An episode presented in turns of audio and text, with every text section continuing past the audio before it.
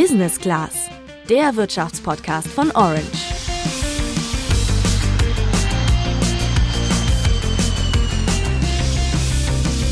Die Weihnachtseinkäufe erledige ich immer recht früh im Dezember oder eben kurzfristig auch online.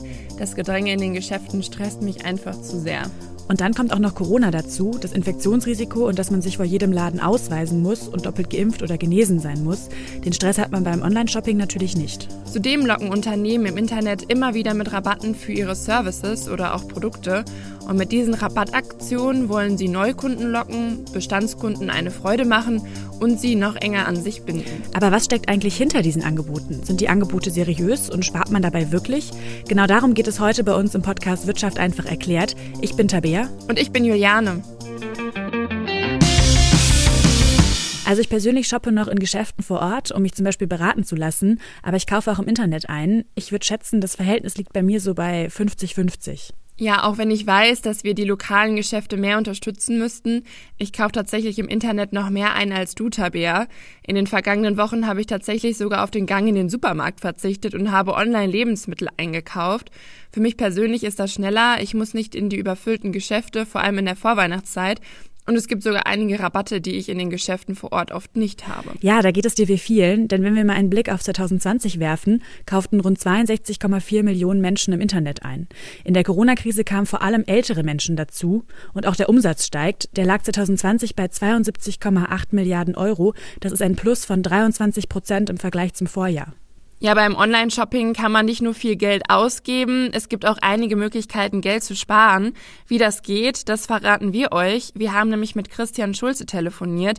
Er ist Professor für Marketing an der Frankfurt School of Finance and Management und fasst drei Tipps zum Sparen beim Online-Shoppen zusammen. Wenn man sich überlegt, was sind die verschiedenen Mechanismen, online Geld zu sparen, dann ist, glaube ich, das einfachste und offensichtlichste, erstmal sich einen Anbieter zu suchen, äh, der einen günstigen Preis bietet. Ähm, wie finde ich den? Ähm, dafür gibt es zum Beispiel Preisvergleichsseiten. Äh, Idealo ist beispielsweise ähm, ein sehr, sehr großer Anbieter in Deutschland. Ähm, und da kann ich hingehen und kann mir angucken, wer hat aktuell den günstigsten Preis für ein spezifisches Produkt. Und ich kann mir sogar angucken, wie hat der Preis dieses Produkts in der Vergangenheit geschwankt. Für die Folge haben wir das mal ausprobiert und bei Idealo die Preise einer Toploader-Waschmaschine verglichen. Dabei zeigt Idealo auch immer eine Preisentwicklung an. Da haben wir dann einige Sprünge gesehen. Der Preis der Waschmaschine wurde am 23. November gesenkt und lag vorher fünfeinhalb Monate konstant 44 Euro höher. Theoretisch kannst du bei Idealo dann auch einen Preiswecker anstellen, dann wirst du informiert, wenn das Produkt wieder günstiger ist. Weg Nummer zwei wäre zu sagen, ähm, ich gehe ähm, äh, ich gehe über, ähm, über Cashback-Programme, ja, äh, so etwas wie Payback gibt es auch fürs Internet, für viele verschiedene Anbieter. Daher hinterlege ich meine Daten, ähm, da, ähm, äh, da sammle ich Punkte und irgendwann kriege ich äh, Geld zurück, kriege ich Gutscheine und so weiter. Okay, Moment. Also Preise zu vergleichen ist ja recht simpel, aber was genau sind denn Cashback-Programme, Juliane? Ja, das erklärt uns am besten kurz jemand, der damit täglich zu tun hat. Ich habe kurz mit Hans Stiegler gesprochen. Er ist Head of Marketing bei Schub, einem Cashback-Programm mit 1,8 Millionen Nutzern, wie Hans sagt. Was wir eben machen, ist, ähm, wir belohnen Nutzer für ihre Einkäufe bei unseren Partnern. Das heißt, wenn sich jemand bei uns anmeldet, einen Account anlegt und dann über uns geht, bevor es in den Online-Shop geht, gibt es dann bei jedem Online-Einkauf einen bestimmten Prozentsatz oder einen pauschalen Betrag zurück, der dann auf dem Schub-Account landet und von da aus dann ausgezahlt werden kann. Es gibt also bares Geld zurück. Das kannst du dir ab dem ersten Euro auszahlen lassen, zum Beispiel auf ein Bankkonto. Je mehr du dabei konsumierst, desto mehr Geld bekommst du auch zurück. Hans Stiegler beschreibt das als Bonus. Und Variante 3 ist eigentlich die Kombination aus ähm, entweder, ähm, äh, entweder den günstigen Preisen ja, oder Cashback mit ähm, Aktionen, mit Coupons. Ja. Das heißt also, ich gehe auf die, ähm, äh, auf die jeweiligen Händler-Webseiten, äh, zum Beispiel, weil eine Preisvergleichsseite wie Idealo gesagt hat, den günstigsten Preis für dein Wunschprodukt bekommst du bei About You. Und wenn ich dann schon da bin und ohnehin schon auf der Webseite mit dem günstigsten Preis bin, dann suche ich mir nochmal den Rabattcoupon. Ja, mit Hilfe eines Plugins, mit Hilfe einer Webseite. Und dann gibt es nochmal 10% Rabatt oder je nach Anbieter Versandkosten kostenlos oder, oder, oder. Und so kann ich dann natürlich doppelt sparen, weil ich habe schon den, den eigentlich günstigsten Preis und dann habe ich nochmal mit Rabattcode einen extra Rabatt bekommen. Um diese Rabattcodes zu finden, kannst du einerseits selbst recherchieren, also zum Beispiel den Markennamen in Kombination mit den Begriffen Gutschein oder Rabatt suchen. Du kannst auch bei Seiten vorbeischauen, die solche Rabatte zusammenfassen, wie Groupon oder My Deals. Für Studenten sind hier My Unidays, Studentenrabatt oder Student Beans geeignete Seiten.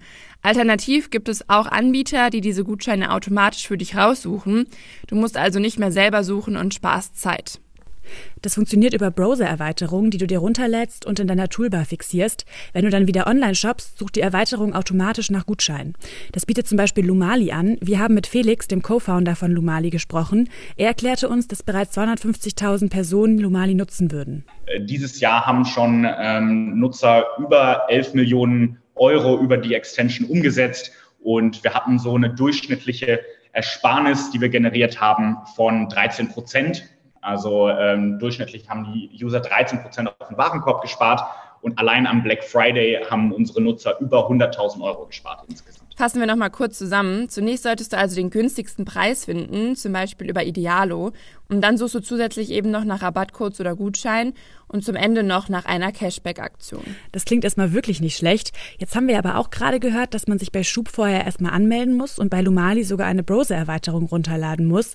Hast du da keine Bedenken, was den Datenschutz angeht? Denn ich meine, gerade beim Online-Shopping ist der Datenschutz ja extrem wichtig, damit sensible Daten nicht in falsche Hände geraten. Tatsächlich haben mir Hans von Schub und Felix von Lumali beide zugesichert, erhobene Daten nicht an Dritte weiter zu verkaufen.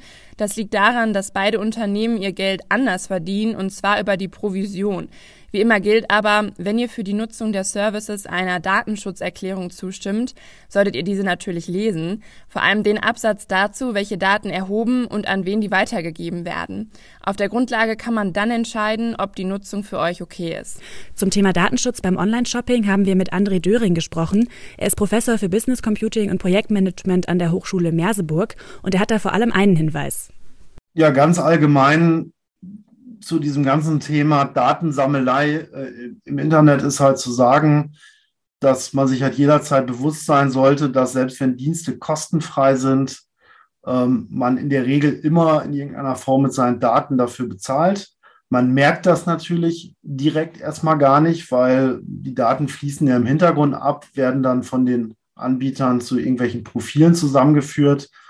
Aber es besteht natürlich die Gefahr, dass diese Daten vielleicht an Dritte weitergegeben werden, die dann vielleicht die Daten missbräuchlich verwenden oder andere Auswertungen damit durchführen und so weiter. Und ähm, da weiß man heute auch noch gar nicht, wo das alles hinführen wird in Zukunft.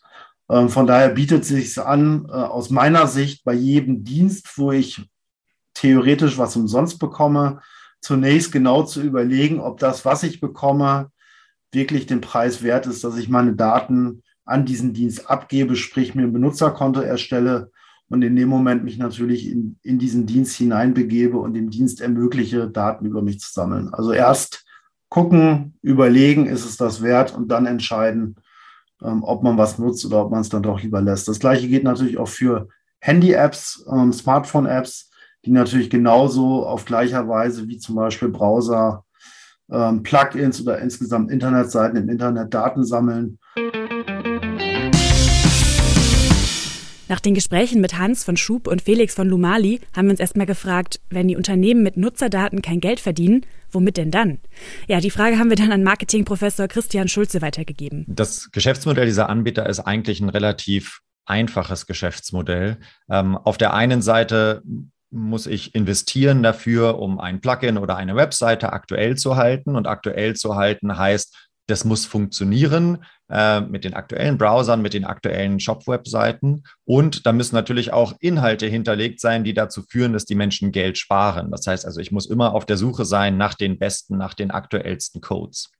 Das ist also das, was auf der Kostenseite passiert und auf der Erlösseite äh, bekomme ich dann halt die Provisionen äh, von den beteiligten Händlern, bei denen die Kunden einkaufen, ähm, aber eben auch nur, wenn sie einkaufen. Das heißt also, ich verdiene auch wirklich nur dann Geld, wenn der Kauf tatsächlich passiert und wenn er über mein Tool, über meine Webseite abgelaufen ist. Und das ist eigentlich schon das ganze Geschäftsmodell, relativ simpel.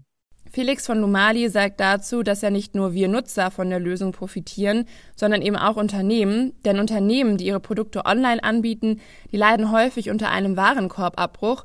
Das kennt ihr bestimmt. Man packt ganz viele Sachen in den Warenkorb, schließt den Kauf aber nicht ab. Und durch Lumali gibt es in diesem Moment einen starken Kaufanreiz und das kann den Abbruch verhindern.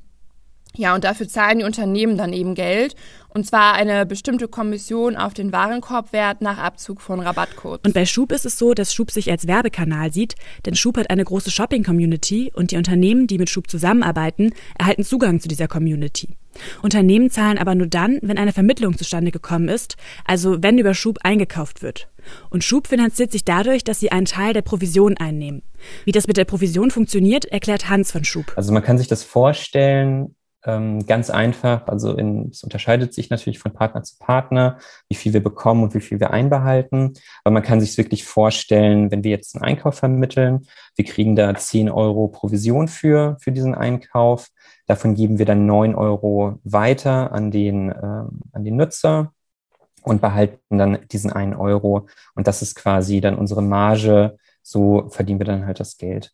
Rabattaktionen oder auch Cashback sind letztendlich also vor allem eins, ein Marketinginstrument, um dich zum Kaufen zu animieren. Und zwar ist das eben Marketing mit einem Fokus aufs Preismanagement.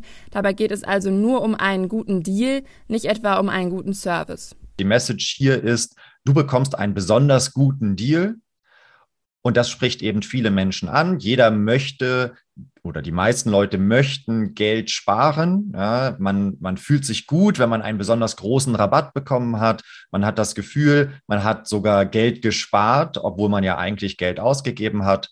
Und ähm, diese, dieser psychologische Effekt, ich habe Geld gespart, ich komme vielleicht mit meinem Budget auch weiter, als ich es eigentlich gedacht hatte. Ähm, das ist der Hintergrund hinter, ähm, hinter den Rabattcodes, weshalb die auch so effizient sind. Und diesen Effekt, den Marketingprofessor Christian Schulze der beschreibt, machen die Unternehmen sich jetzt zunutze. Genau, grob gesagt kann man die Ziele von Rabattcodes, ähm, wie wir sie gerade diskutiert haben, in zwei Kategorien einteilen. Das eine Ziel ist, ich habe den einen Kunden, der ist bereit, viel zu bezahlen. Ich habe den anderen Kunden, der kauft nicht zu dem vollen Preis. Den will ich aber trotzdem zum, als Kunde gewinnen und deshalb versuche ich dem einen Rabatt anzubieten, möglichst zielgenau nur an denjenigen mit der geringen Preisbereitschaft.